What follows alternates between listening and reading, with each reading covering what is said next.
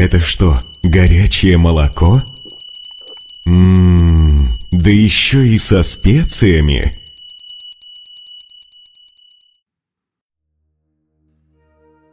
Мне довольно часто задают примерно один и тот же интересный вопрос. Стоит ли мне вообще заниматься самоосознанием? Стоит ли мне вообще заниматься духовными поисками, если я не могу строго следовать всем правилам чистой и размеренной жизни? Если у меня есть какие-то нарушения в предписаниях, в рекомендациях. Если для меня это все кажется сложным и невыполнимым, может мне всем этим в старости заняться? И будет у меня эдакая духовная пенсия. Буду я таким себе духовным пенсионером – которые вместо дачи занимаются контролем своего сознания, дыхания. Может, сейчас просто не время?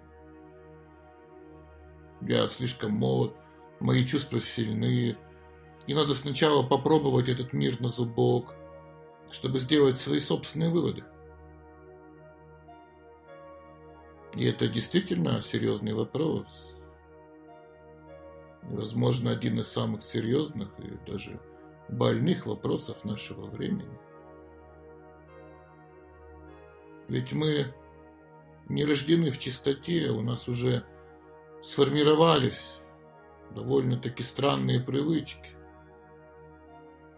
Нас никто не обучал глубокой культуре и морали. А теперь мы расы встали на путь высшей духовности – на путь идеальной чистоты. Причем не просто чистоты внешней, а именно чистоты внутренней, которая и позволила нам прикоснуться к самому святому, например, к молитвенной практике, ведь это не что иное, как разговор с Богом, позволила нам прикоснуться к самому чистому, что только есть в этом мире. И тут начинается разрыв сознания.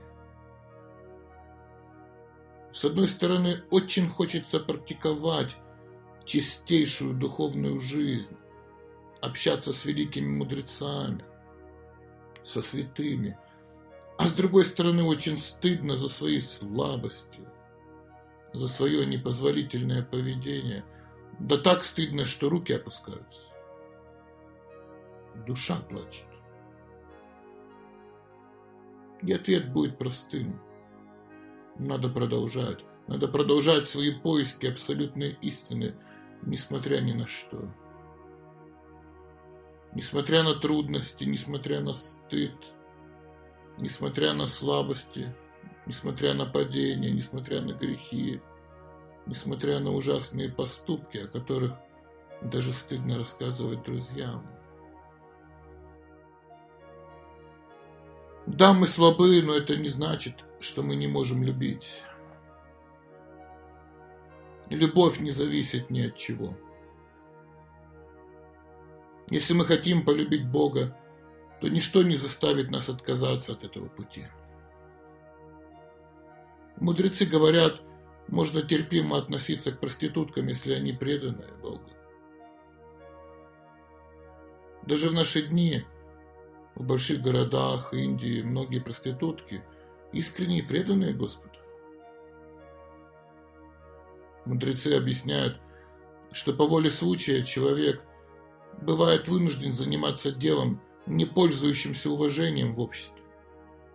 Но это не может быть препятствием на пути его поиска абсолютной истины. Ничто не способно остановить духовное развитие. Существуют люди, которые не могут жить без алкоголя, но и они могут молиться Богу, и никто не может им этого запретить. Постепенно, получая духовные знания, человек сам отказывается от всех своих пороков. Но это может быть довольно длительный путь, и не нам судить, сколько времени на него надо потратить. Наше отношение к миру милосердное, а не осуждающее. Не только интеллектуалы могут развивать свое сознание, заниматься медитацией. Это могут делать и воины, и торговцы, и рабочие. Воины охотятся всю свою жизнь, играют в какие-то свои азартные игры, иногда воруют невест. Торговцы могут хитрить с покупателями, завышают цену на свой товар и выдавая старый товар за новый. Но рабочий может выпить после работы, немного подраться. Есть такой чистый преданный Господа по имени Гаруда, он не вегетарианец.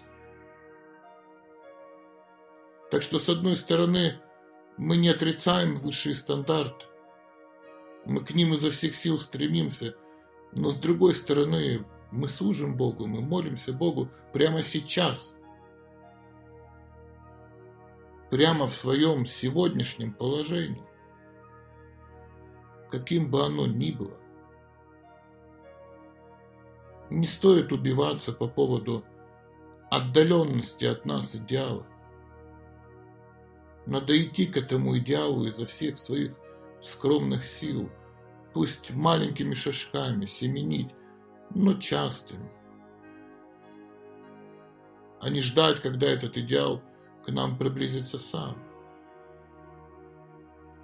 Пусть идеал нам кажется недостижимым, но это не значит, что к нему невозможно стремиться. Нет никаких запретов. Как говорится, не можешь бежать к своей цели, иди к ней, не можешь идти, ползи, не можешь ползти, лежи в сторону своей цели. Это и будет нашим преданием, это и будет нашим подвижничеством, это и будет нашей любовью к Богу. Ведь милость абсолютно истинно не имеет границ. А значит, мы тоже внутри границ этой милости. И пусть люди вокруг нас говорят все, что угодно, мы будем идти вперед, несмотря ни на что. Есть знаменитые слова об Артрихаре.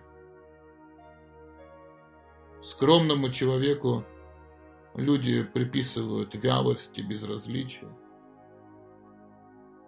Мошенникам называют преданного истине. Лицемерным называют чистого, жестоким называют героя, недружелюбным называют отшельника, заискивающим называют учтивого человека, высокомерным называют царственного, болтливым красноречивого, беспомощным верующего. Существует ли хоть одна добродетель, избежавшая клеветы безнравственных людей. Пусть люди говорят все, что хотят, но мы должны сами пройти свой путь.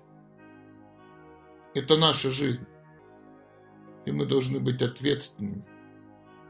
Мы должны понимать, что в конце концов только мы сами можем решить, что для нас самое главное в этой жизни что для нас действительно ценно и к чему мы будем идти, несмотря ни на что.